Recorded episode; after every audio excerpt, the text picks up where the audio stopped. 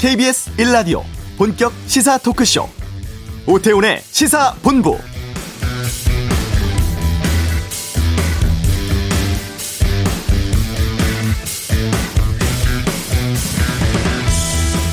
오늘 코로나19 신규 확진자 808명입니다. 연휴 동안 검사 수가 줄었다는 점을 좀 감안해서 봐야겠는데요. 최근 일주일간 추세를 보면 하루 평균 환자 수 1000명대 안팎 이어가고 있습니다. 급격한 확산이 억제되고 있다는 점은 다행스럽습니다. 하지만 뚜렷한 감소세도 아직 확인되진 않고 있죠. 또 위중증 환자 상황이라든가 병상 부족 문제도 더 챙겨봐야 할 시점입니다. 민간 병원들이 협조 이어지면서 중환자 병상은 확충되고 있다고 합니다만 담당 의료진의 피로도가 걱정입니다. 이런 상황에서 정부 거리두기 3단계 상향은 당장 하지 않기로 했죠. 오늘로 종료되는 수도권 거리두기 2.5단계와 비수도권 2단계 다음 달 3일까지 연장하겠다고 밝혔습니다. 오태훈의 시사본부 잠시 후 이슈에서 전문가 연결해서 지금 코로나 상황 전반에 대해서 살펴보는 시간 갖도록 하겠습니다.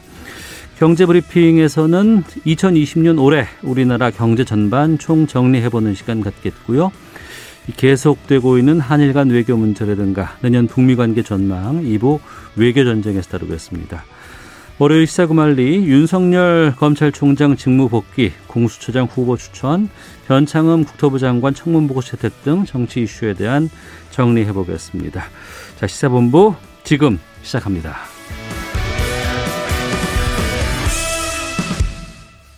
네.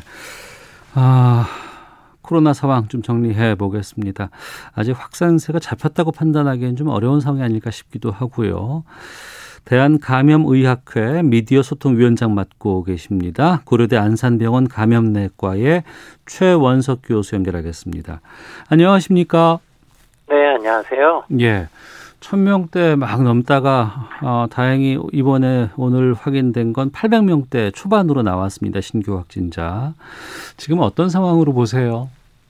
네, 뭐 800명이면 1000명보다는 좀 적어 보이는 면이 있지만 사실 저희가 지금 이 숫자에 익숙해져서 그런 거지 이것도 굉장히 많은 거죠. 예.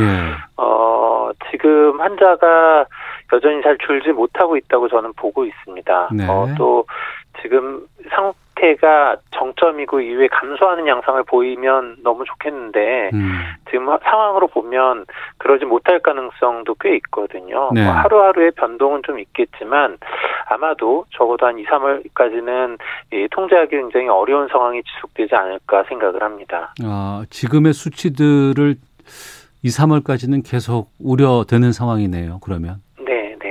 그러면 최근에 화- 이제 검사 수가 많이 늘었다고 하는데 뭐 확진율이라든가 아니면 뭐 감염 재생산 지수 이런 것들이 중요하다고 들었거든요.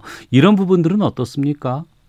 네, 지금 이제 거리두기 단계가 상향이 되면서 어, 감염 재생산 지수, 시간에 따른 감염 재생산 지수가 이전에 비해서 감소한 것은 맞습니다. 네. 저희가 한 한 달 전만 해도 한 1.5를 넘어서고 있었는데요. 네. 지금은 1.02 뭐 이 정도까지 낮아졌으니까요. 어. 그런데 이제 중요한 건 예. 어, 여전히 1보다 크다는 거죠. 그러니까 이게 1보다 크다면 그 유행의 규모는 계속 작아지지 못하고 뭐 속도의 차이가 있는 것이지 계속 커져갈 가능성이 있거든요. 예. 그래서 어떻게든 이 숫자를 낮추는 것이 필요하고요.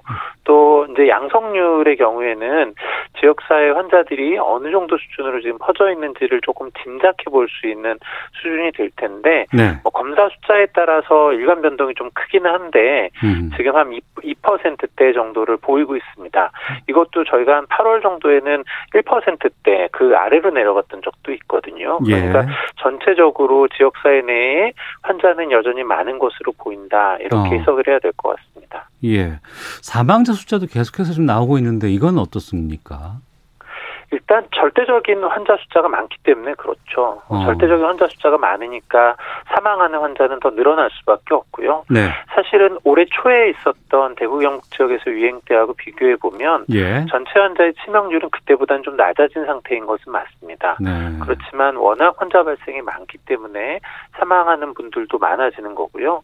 또 이게 이제 환자분들이 처음에 증상이 생기면 바로 중증으로 진행하는 게 아니라 시간이 좀 지나면서 중증으로 진행하고 사망하고 이런 경과를 밟거든요. 네. 그러니까 지금 사망하는 분들이 사실은 지금 발생한 게 아니라 적어도 2, 3주 전에 환자이라는 거죠. 근데 어. 저희가 계속 환자 발생이 많은 상태를 유지하고 있기 때문에 앞으로 사망자는 더 많아질 가능성이 있고 또 걱정하는 거는 지금 지역사회에서 환자가 많으니까 그 환자분들이 병원이나 요양기관 같은 곳으로 유입이 되는데 그곳에는 고령이거나 만성질환인 분들이 많이 있거든요. 네. 그러면 이것도 이제 사망자를 많이 증가시키는 요인이 됩니다. 네. 한동안은 집단 감염이 상당히 많이 있었다가 최근에는 어디서 감염됐는지 모르, 모르지만 감염돼서 확진받는 경우가 꽤 있었어요. 그리고 이번에 그 동부구치소에서 확진자가 500명이 넘게 나왔거든요. 이 부분은 네. 어떻게 우리가 봐야 됩니까? 네, 사실 뭐 구치소, 뭐 교도소 또는 뭐 아주 다수의 사람이 밀집해서 장기간 모여 있는 공간이라면 네. 다수의 환자가 발생하는 건 당연히 있을 수 있죠. 이런 공간에 어떤 환자가 인지되지 않은 상태로 유입이 되면 어. 그리고 그 인지되지 못한 기간이 길어지면 밀집된 상태에서 반복적인 접촉이 이루어지니까 한 환자가 계속 지수로 증가하면서 환자를 만들어내게 되거든요. 예. 지금 보면 환자가 이렇게 많이 나왔다는 건 적어도 첫 환자가 유입되고 나서 인지되지 않은 상태로 꽤 시간이 지났을 가능성이 있다는 의미이기도 하고요. 예. 또이 모든 환자분들이 다 무증상이었지는 않았을 텐데 적어도 네. 초기 환자분들이 그렇다면 증상이 발생한 환자분들이 있었다 면 음. 그분들에 대한 관리가 어땠을까 이런 부분도 한번은 짚어봐야 하지 않나 생각을 합니다. 네. 어, 500명 넘게 확진자가 나오면서 청송교도소로 이제 확진 판정받은 수용자들은 이송된다고 합니다. 그런데 이, 이 수용자들, 이 사람들은 치료를 이거 어떻게 해야 되나요, 이거? 일단 이제 환자분들의 중증도가 어떠냐에 따라 다릅니다. 지금 모든 중증도의 환자에게 동일하게 적용하는 치료는 없거든요. 어. 경증이거나 무증상이라면 네. 대증적인 요법이 어, 그러니까 증상을 조절해 주는 치료가 중요하고요. 사실은 그런 분들은 격리가 더 중요한 의미를 갖습니다. 그런데 뭐 폐렴이 있거나 산소 치료를 필요로 하거나 이제 이렇게 진행되었을 때가 문제인 거죠. 예. 그래서 지금 이제 어 제가 걱정하는 건 지금 뭐 교도소이든 아니면 뭐 다른 구치소이든 의료기관이 아니고 어. 이기 때문에 이런 곳에서는 중등도 이상의 환자분들을 진료하기가 굉장히 어렵거든요. 예. 그래서 지금 일단 정부에서는 생활치료센터에 준, 준하는 상태로 진료를 하겠다 이렇게 이야기를 했는데 음. 이분들이 중증으로 진행할 때의 조치가 충분히 될 수 있는가 네. 이런 부분에 대한 준비 점검이 필요할 것 같습니다. 예. 그러니까 위중증 환자 말고, 그러니까 확진 판정을 받았던 이제 어, 감염자 가운데 경증이나 무증상이 많다고 들었어요. 그럼 이분들은 아마 그 어, 어떤 그 치료센터 여기 가서 이제 격리가 된다고는 하는데 이 무증상이나 경증으로도 그냥 완치가 될 수도 있습니까? 네, 가능합니다. 그러니까 적어도 전체 환자의 80% 정도는 네. 경증이나 무증상인 상태로 임상 경과가 마무리됩니다. 아, 그런 분들이라고 하면 예. 사실은 특별한 치료를 꼭 받아야 하는 것은 아니고요. 네. 시간이 지나면서 본인이 갖고 있는 면역력에 의해서 좋아지게 되는 거죠. 음, 그렇군요. 그리고 이제 그 종로구 시내버스에서도 기사 한 분이 지난 주말에 확진 판정을 받았다고 합니다. 아무래도 이런 교통시설, 특히 이제 뭐 지하철이라든가 버스 이용하시는 분들이 좀 많이 불안해하실 것 같은데 이런 그 교통시설의 추가 감염 우려는 어떻게 판단하시는지요? 어, 감염의 가능성은 있죠. 이제 다만 이제 감염이 되었던 그 기사분 네. 그리고 승객분들이 모두 마스크를 잘 쓰고 계셨고 음, 또 계속 환기를 잘 시켰고 또 이제 이런 대중교통 시설을 이용하고 나서 손위생이나 이런 부분이 잘 되었다면 직접적인 신체 접촉이 일어나지는 않을 테니까 네. 전파 위험이 극단적으로 높아지지는 않을 텐데요. 문제는 이런 원칙이 계속 잘 지켜지기가 쉽지는 않거든요. 네. 그러니까 이제 그런 부분이 좀 우려가 됩니다. 음, 마스크 잘 쓰는 게 상당히 중요하죠. 네, 그렇죠. 저희가 지금 뭐 마스크 착용에 대해서는 초기에 뭐뭐 다른 이견들도 있었지만 음. 그 이후에 나온 자료를 보면 네. 뭐 여러 연구의 결과에서 적어도 80% 이상 전염력을 낮춰줄 수 있는 것으로 보이거든요. 네. 그래서 마스크는 지금 상황에서는 아주 중요한 방역 수단일 것 같습니다. 네. 고려대 안산병원 감염내과 최원숙 교수와 함께 말씀 나누고 있습니다. 오늘로 아, 종료 예정이었던 거리두기 2.5 단계 아, 정부가 내년 1월 3일까지 6일 더 연 장하기로 했습니다. 3단계는 아, 당, 어, 지금 하지 않는 결정이 나왔는데 이 결정에 대해서 여러 얘기들 있고 좀 논란도 좀 있는 것 같은데 어, 최 교수께서는 어떻게 보시는지요? 네, 저도 뭐 이제 추가적인 조치 없이 환자가 줄어들 수 있다면 너무 좋을 것 같은데 네. 사실 지금 2.5단계로 상당 기간을 유지해 왔거든요. 네. 이것이 유행이 커지는 속도를 늦춰주긴 했지만 음. 아직도 감소시켜주지는 못했다는 거죠. 예. 어, 사실 2.5단계를 계속 유지하는 게 우리 사회가 감내할 수 있는가? 사실은 그렇지 않거든요. 환자가 어. 줄어들지 않는다면 뭐 의료의 체계도 마찬가지고 우리 사회도 버텨내기가 어렵기 때문에 단순히 2단계의 지속이 중요한 게 아니라 환자를 낮춰줄 수 있는 실효성 있는 조치가 있어야 한다고 저는 생각을 하고 있고요. 예. 그런 면에서 기존의 단계가 유지되는 것이 충분한가에 대해서는 좀 이견이 있습니다. 음, 그렇군요. 그 3단계 격상해야 된다. 선제적으로 가야 된다. 빨리 단순간에 확 올려 서 잡아야 된다는 의견이 있습니다. 근데 3단계 격상하면 지금 확산세는 잡을 수 있을까요? 어, 지금보다는 효과가 있겠죠. 그런데 이제 문제는 예. 뭐 지금 이미 선제적이라고 말할 수 있는 시기는 한참 지났고요. 어. 이미 유행이 상당히 진행된 상태이거든요. 네. 또 유행이 상당히 진행된 상태에서 어, 거리두기나 저- 어, 방역의 조치가 취해지게 되면 사실 효과가 나타나기가 쉽지가 않고 시간도 오래 걸릴 가능성이 있습니다. 이런 면도 고려는 해야 될 것 같습니다. 네. 자, 그리고 오늘 어, 발표가 있었습니다. 그 남아공발 변이 바이러스가 지난 20일 영국에서 귀국한 가족에게 발견이 됐고 또 영국에서 입국한 80대 남성이 심정지로 사망을 했고 나중에 코로나 19 확진 판정을 받았는데 이 영국에 있는 변이 바이러스가 국내에도 지금 들어왔다고 지금 발표가 나왔거든요. 이거는 어떤 상황인가요? 네, 이제 뭐 사실 이게 처음 일어난 변이는 아니고 예. 이 바이러스가 계속 변이는 해오고 있는 중이었었고요. 네. 그 중에서 최근에 이제 남아공에서 처음 확인이 됐고 그다음에 뭐 유럽 또 특히 영국에서 다수의 환자를 지금 만들고 있고 그 전보다 전염력이 높아져 있다 이런 게 확인된 바이러스이거든요. 예. 일단 기존에 국내에서 확인된 환자 중에는 어, 이 변이를 가진 바이러스를 그러니까 확인된 사람은 없었다라고 정부에서 발표를 했으니까 네. 좀뭐 상황은 봐야 할 텐데요. 어, 이 분들의 경우도 자가격리 상태에서 진단이 됐을 테니까 음. 어, 전파 위험이 높지는 않겠지만 제가 갖는 걱정은 지금 환자분들이 어, 이 변이 바이러스를 갖고 있는 환자가 꼭 영국에만 있지 않거든요. 어. 다른 곳에서도 환자가 있다는 게 지금 확인이 되고 있고 예. 또 이제 환자분들이 어느 국가에서든 유입될 수 있고 또 변이는 한 곳에서만 일어나는 것이 아닐 수 있어서 네. 어느 지역에서든 발생할 수 있기 때문에 어, 저희도 모니터를 좀 잘해야 될 것 같고 특히 해외 유입자, 유입자에 대한 관리는 지금보다 더 강화해야 할 것 같습니다. 어. 변이 바이러스가 생긴다는 게 어떤 의미인가 궁금하기도 하고요. 이를테면 검사 키트도 바꿔야 되는 건지 이걸 통과할 수도 있는 건 아닌지 기존에 지금 여러 가지 뭐 백신들 나오고 있는데 이거 다시 또 개발해야 되는 건 아닌지 걱정이 많습니다. 어떻습니까?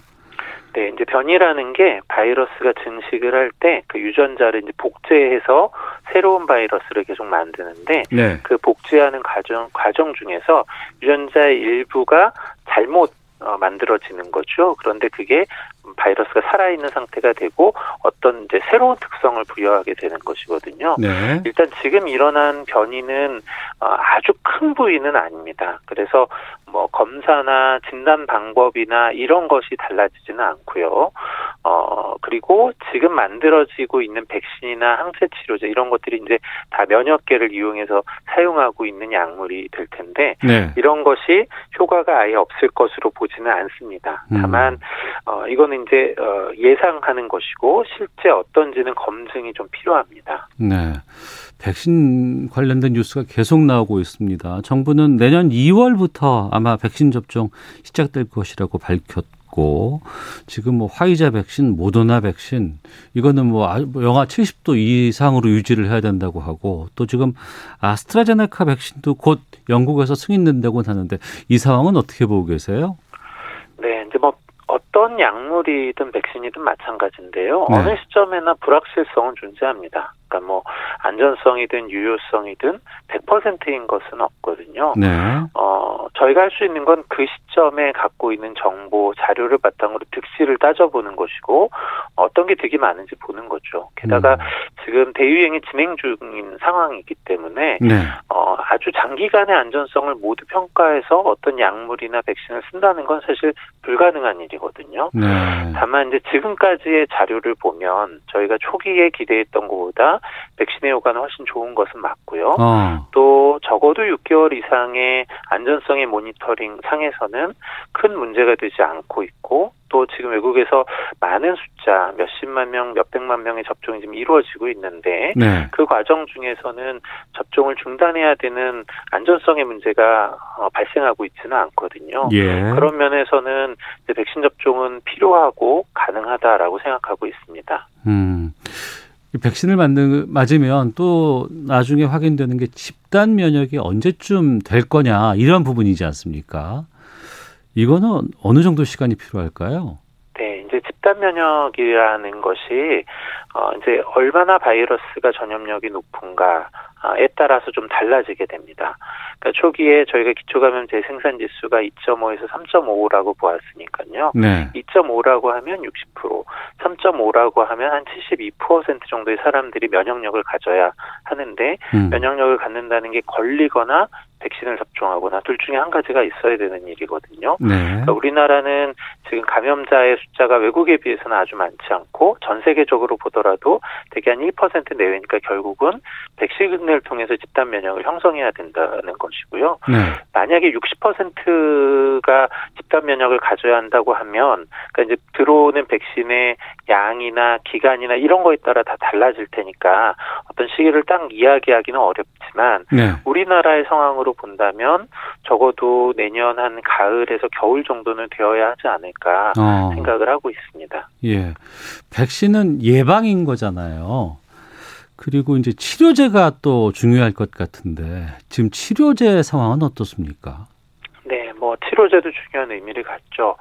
어, 이제 치료제 임상 연구는 사실 백신보다 전 세계적으로 훨씬 더 많이 진행이 되고 있습니다. 예. 다만 치료제가 저희가 기대하는 것보다는 아직까지는 효과가 아주 극단적으로 좋지 않습니다. 그러니까 음. 이제 경증 환자에서 중증으로 진행한율을 좀 낮춰준다거나 하는 형태의 제재들은 한 가지, 두 가지 좀 나오고는 있는데 네. 제일 큰 문제가 중증 환자에 대한 치료제이거든요. 예. 중증의 경우에는 이제 덱사메타손과 같은 스테로이드 제제의 계열 요 약물이 치명률을 낮춰주는 것은 확인이 되고 있지만 다른 약물에 있어서는 치명률을 낮춰주는 게 아직까지 확인되고 있는 것이 없 습니다. 음. 그리고 스테로이드는 경증 환자한테는 쓰면 안 되는 약물이기도 하고요.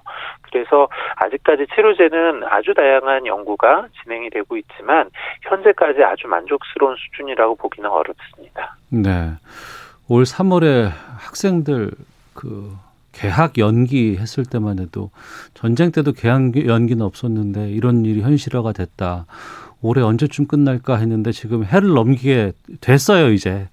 네. 아 언제쯤 이게 코로나19 좀 벗어나서 자유롭게 좀 생활할 수 있을까 참 궁금합니다. 여행도 좀 가고 싶고 네. 연말에 사람들도 만나고 싶고 이런 생각 많이들 갖고 계실 것 같아요. 언제 가능할까요? 아마도 예. 바이러스가 완전히 어, 사라지는 건 어려울 겁니다. 이 바이러스의 특성을 봐서는요. 네. 다만 백신이든 치료제든 이런 것들이 충분한 영향을 갖게 된다면 적어도 이 바이러스가 갖는 의미는 충분히 줄어들 수 있고요. 네. 그렇다면 저희가 뭐 완전히 벗어나는 건 아니라고 하더라도 좀 자유로운 생활이 가능하지 않을까 생각하고 있고 예. 저는 적어도 내년의 겨울은 올 겨울과 다르기를 좀 기대하고 있습니다. 음. 국민께 좀 아, 연말인데 어, 좀 방역 관리 좀 철저히 당부하고 싶은 말씀 있으시면 좀 끝으로 해주시죠. 네. 그러니까 저 우리나라가 초기에 다른 나라에 비해서 상대적으로 나았다고 이야기되었던 건 다 이제 어, 시민들께서 자발적으로 참여해 주셨던 거리두기 이런 것들의 영향이었었거든요. 네. 결국 지금의 상황도 마찬가지라고 저는 생각합니다. 전파를 차단하는 건 우리가 뭐 백신을 당장 사용할 수는 없는 상황이기 때문에 결국 국민들께서 어떻게 해주시냐가 가장 중요할 것 같고요. 다들 힘들고 지치는 상황이실 거라고 생각합니다만 조금만 더 참고 어, 그동안 잘 해오셨던 것들 계속 해주시면 좋을 것 같습니다. 알겠습니다. 말씀 고맙습니다. 네, 감사합니다. 네, 고려대 안산병원 감염내과의 최원석 교수였습니다. 자, 교통 상황 알아보고 헤드라인 뉴스 듣고 돌아오겠습니다. 교통정보센터 김은아 리포터입니다. 네, 고속도로에 교통량이 많은 편은 아닌데 돌발 구간이 많습니다. 먼저 남부권에선 남해고속도로 부산 쪽인데요. 창원 분기점 부근 사고는 처리됐습니다. 하지만 지금도 뒤쪽으로 창원 1터널부터 막히고 있습니다. 반대 순천 방향 북부산 요금소 부근이 막히는 이유는 작업을 하고 있어서입니다.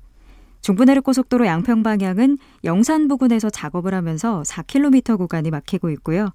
창원 쪽은 상주 부근에서 작업 때문에 2km 정체입니다. 수도권 상황인데요. 경부고속도로는 서울 방향 달래내 부근에서 하던 승용차 관련 사고 처리는 마무리됐지만 2km 정체가 극심합니다. 서울 시내는 올림픽대로 잠실 쪽으로 가양대교 아래 2차로가 화물차 관련 사고로 막혀 있어 방화대교에서 가양대교 쪽으로 가는데 20분이 넘게 걸리고 있습니다. 강변북로 구리 쪽은 양화대교를 지난 2차로에서 승용차 관련 사고 처리 중이라 난지나들목부터 막히고 있습니다. KBS 교통정보센터였습니다. 정세균 국무총리는 지난 한 달 동안 발생한 코로나19 국내 확진자 중 약 25%는 가족으로부터 감염된 것으로 나타났다며 가정 방역에 유의해 줄 것을 당부했습니다. 변창흠 국토교통부 장관 후보자에 대한 인사청문 경과보고서가 국회를 통과했습니다. 국토위가 표결을 통해 채택했는데 국민의힘 의원들은 청문 보고서 채택에 항의하며 표결에 참여하지 않았습니다. 오늘 공수처장 추천위 회의를 앞두고 국민의힘 주호영 원내대표가 수년째 공석인 청와대 특별감찰관과 북한 인권재단 이사를 함께 추천하겠다는 약속을 지키라고 민주당에 요구했습니다. 이르면 내년 1월부터 지급되는 구직 촉진 수당에 대한 온라인 사전 신청이 오늘 시작됐습니다.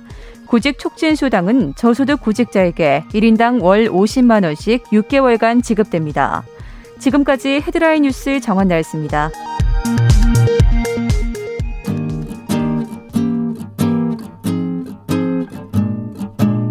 KBS 1라디오 오태훈의 시사본부 여러분의 참여로 더욱 풍성해집니다.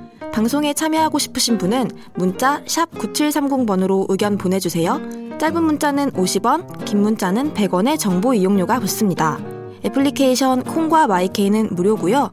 시사본부는 팟캐스트와 콩, KBS 홈페이지를 통해 언제나 다시 들으실 수 있습니다. 많은 참여 부탁드려요. 네, 알기 쉽게 경제 뉴스 풀어드리는 시간입니다. 시사본부 경제 브리핑. 오늘이 28일 이맘때 되면 다들 시사 프로그램에서 뭐 한 해를 뭐 정리하고 뭐 살펴보는 시간 같죠. 오늘 2020년 올해 우리 경제 돌아보는 시간 갖겠습니다. 참 좋은 경제연구소 이인철 소장과 함께합니다. 어서 오세요. 예, 안녕하세요. 예. 올 초만 해도 코로나 이게 뭐냐 이게 이게 우리 경제에 이렇게 영향을 끼칠지도 몰랐잖아요. 맞습니다. 어. 그 우리나라가 이렇게 마이너스 성장한 거 1년 전에 비해서 경제가 후퇴한 것은 IMF 외환위기 이후 처음입니다. 네. 아, 코로나19 영향으로 올해 우리나라 경제 성장률은 정부의 추정치는 마이너스 1.1% 되지 않겠느냐라는 거거든요. 네. 어, 우리가 마이너스 성장을 거슬러 올라가면 오일 쇼크 있었던 음. 1980년대 네네. 당시에 마이너스 1.6 했고요. 또 IMF 외환위기가 닥쳤던 98년 그 이듬해가 마이너스 5.1. 음. 그때 백은 없습니다. 네. 어, 그런데 이제 큰 흐름으로 보게 되면 2017년이 고점이 돼 버렸어요. 음. 당시가 3.2%, 네. 그리고 2018년이 2.9, 지난해가 2.0, 올해 다시 마이너스 1% 넘게 떨어지고 있는데, 근데 코로나의 충격을 감안하면 그래도 많이 선방했다. 음. 왜냐하면 내수는 뭐 얼어붙을 수밖에 없고요. 그렇죠. 네. 근데 수출이 의외로 하반기 들어서 괜찮았어요. 음. 반도체 가격도 좀 오르고 있고요. 하반기에는 또 플러스 성장까지 했잖아요. 맞습니다. 예. 자, 그러다 보니까 올해 본예 예산이 512조 원, 그리고 세 차례 걸친 뭐 추경 포함해서 어, 재정적 이 노력이 굉장히 뒷받침이 됐습니다. 그래서 다른 국가 좀 비교를 해 보면 어, 올해 뭐 마이너스 1%대 성장은 중국을 제외하면 그나마 선방했다라는 음. 거고요. 그래서 정부는 물론 지금 뭐 코로나 19의 뭐 3단계 최고 단계도 격상 여부를 지금 검토하고는 있습니다만 그럼에도 네. 불구하고 내년 되면 어쨌든 우리 경제가 아, 기저 효과를 감안하게 되면 음. 3.2%까지는 성장하지 않겠느냐. 네. 물론 여기 단서는 코로나가 하반기 들어서는 좀 내년 하반기에는 이제 예방 백신 접종이 시작이 되면 좀 잠잠해질 것이다라는 단서가 깔려 있습니다. 네. 특히 이제 코로나19 영향이 뭐 모든 곳에 다 가 있지만 그럼에도 특히 더 안 좋은 쪽- 쪽이 있었고 특히 이제 업종에 따라서 어, 힘든 상황이 있었는데 특히 자영업자, 소상공인들 이분들이 너무 힘들어졌어요. 맞습니다. 소상공인 10명 가운데 7명이 코로나 때문에 매출이 줄었다. 음. 라는 조사 결과가 나왔습니다. 소상공인 연합회가 소상공인 천여 명을 대상으로 코로나19 영향을 실태 조사했는데요. 올해 매출이 지난해보다 줄었다라는 응답이 70.8%, 네. 그리고 변화가 없다가 28%, 조금 늘었다가 0.7% 였습니다.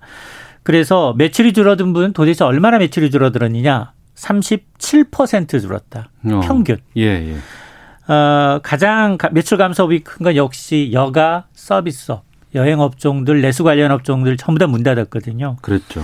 그게 43%로 가장 겼고 그다음 교육 서비스업, 이 대면 줄 업종들이에요. 숙박 음식점업, 도소매업 순으로 매출이 많이 줄었고 이 소상공인들이 가장 부담이 된다 지금 상황에서 이게 바로 고정 비용인 임대료를 꼽았습니다. 음. 68%로 높았고 뒤이어서 인건비, 각종 세금과 대출 이자가 부담이다라는 건데 그래서 정부가 지금 어제 당정청 회의를 통해서 3차 재난지원금 지급 규모를 대충 윤곽을 드러났는데요. 일단 최대 300만 원 정도가 지급될 것으로 보입니다.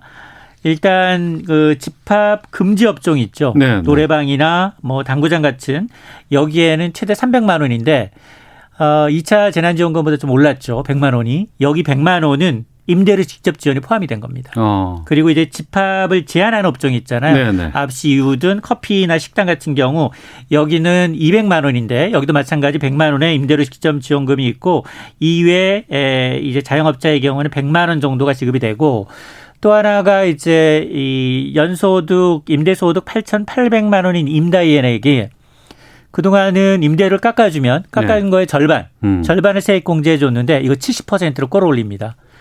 70%까지 세액 공제하는 것이 포함이 돼 있어서 아마 다음 달 1일부터 시작을 해서 다음 달 이내 어, 재난지원금, 3차 재난지원금 지급을 마무리하겠다라는 발표인데 어쨌든 이번 어, 3차 재난지원금은 총 지원 대상이 한 5, 580만 명 정도로 정부는 추산을 하고 있습니다. 네. 올해 이렇게 실물 경기가 좋지 않았음에도 불구하고 주식은 상당히 괜찮았어요. 맞습니다. 코스피가 지난 주말에 2,800 넘었고요. 예. 오늘 또 강세입니다. 예. 오늘 20포인트 넘게 또 오르고 있는데 한 번도 가보지 않은 길을 가고 있습니다. 음. 코로나 팬데믹으로 어, 급락했던 3월의 저점이 1450선이에요. 네. 그러니까 9개월 만에 두 배 가까이 오른 겁니다. 1400에서 2800까지. 그러네요. 그래서 뭐 여러 가지 이유가 있겠습니다만 뭐 개인 투자자들 힘이 컸죠. 음. 동학개미 운동이 지난 23일 기준 국내 주식 47조 원을 매수했습니다. 여기다 아, 우리 기업들 실적도 나쁘지 않아요. 반도체를 비롯해서 BBIG, 배터리, 바이오, 인터넷 게임 업종들 실적 나쁘지 않고요. 네. 미국 달러화가 약세다 보니까 최근 들어서는 외국인 투자자들도 국내 중시로 돌아오는 분위기입니다. 음. 자, 이런 것들이 지금 증권 전문가들은 내년에도 좀 이어지지 않겠느냐. 네. 그래서 일부 전문가들은 최고 낙관적으로 보면 코스피가 내년에 3천 2, 300까지도 어. 갈수 있다라는 이제 증권사 리서치 보고서가 나오고 있습니다. 네. 3,300까지도 긍정적으로 본다면 어, 그렇습니다. 아, 알겠습니다. 지금이 고점이 아니란 얘기 아니에요, 그럼? 맞습니다. 그 전망은 부동산 쪽은 어떻습니까? 올해 경제 부동산은 상당히 참 예. 그렇습니다. 이 사실 원인은 복합적이에요. 저금리가 너무 장기화되고 있고 인구가 감소하고 있지만 2인 가구가 늘고 있거든요. 자, 그러다 보니까 수요가 늘 수밖에 없는 구조입니다. 자, 전국 집값이 올해 8.35%가 올랐는데 네. 이게 14년 만에 가장 큰 폭의 오름세고요. 음. 문제는 전세값이에요.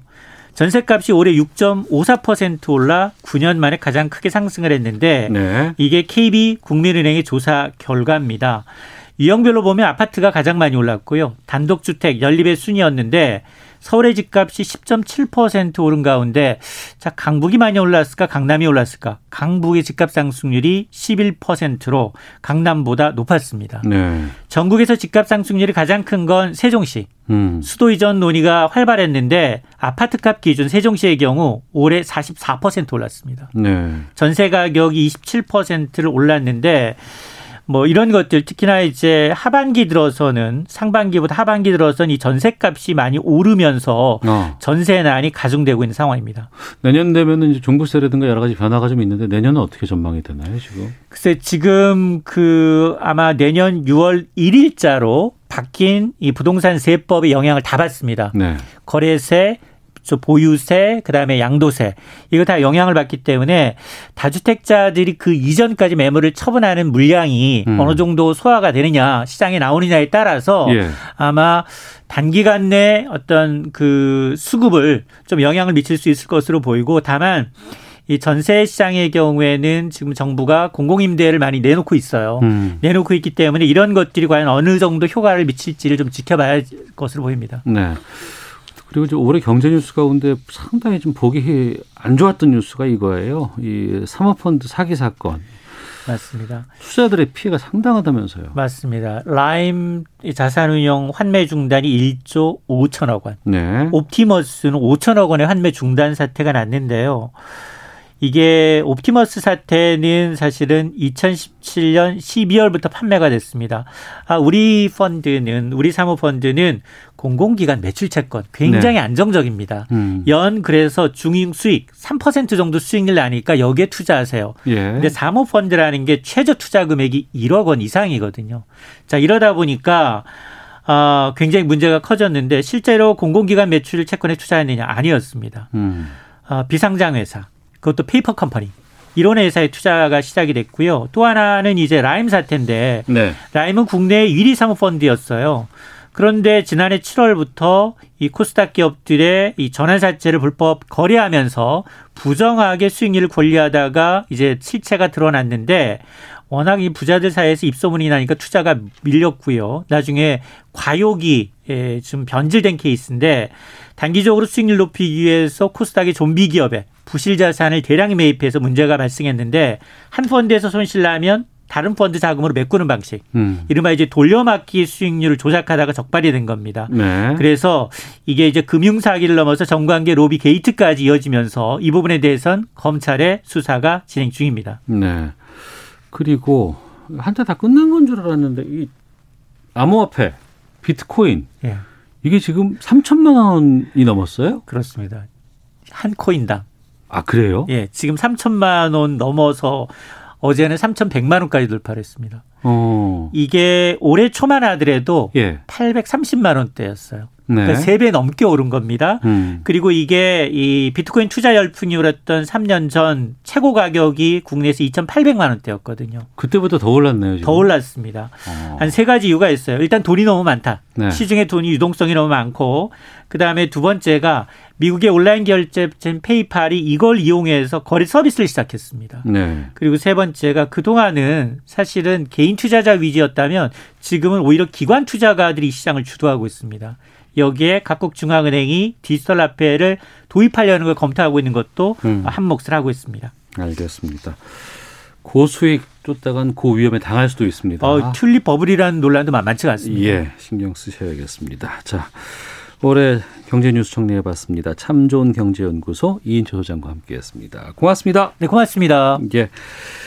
자, 오태훈의 시사본부 1부는 여기서 마치겠습니다. 잠시 후 2부 외교전쟁이 있는데요. 아, 5년 벌써 됐네요. 이 한일 위안부 합의의 현재 상황 또 앞으로 남북미 관계 전망해보고 시사구말리 공수처장 추천위 6차 회의 오늘 있습니다. 정치 이슈 다뤄보겠습니다. 2부에서 뵙겠습니다.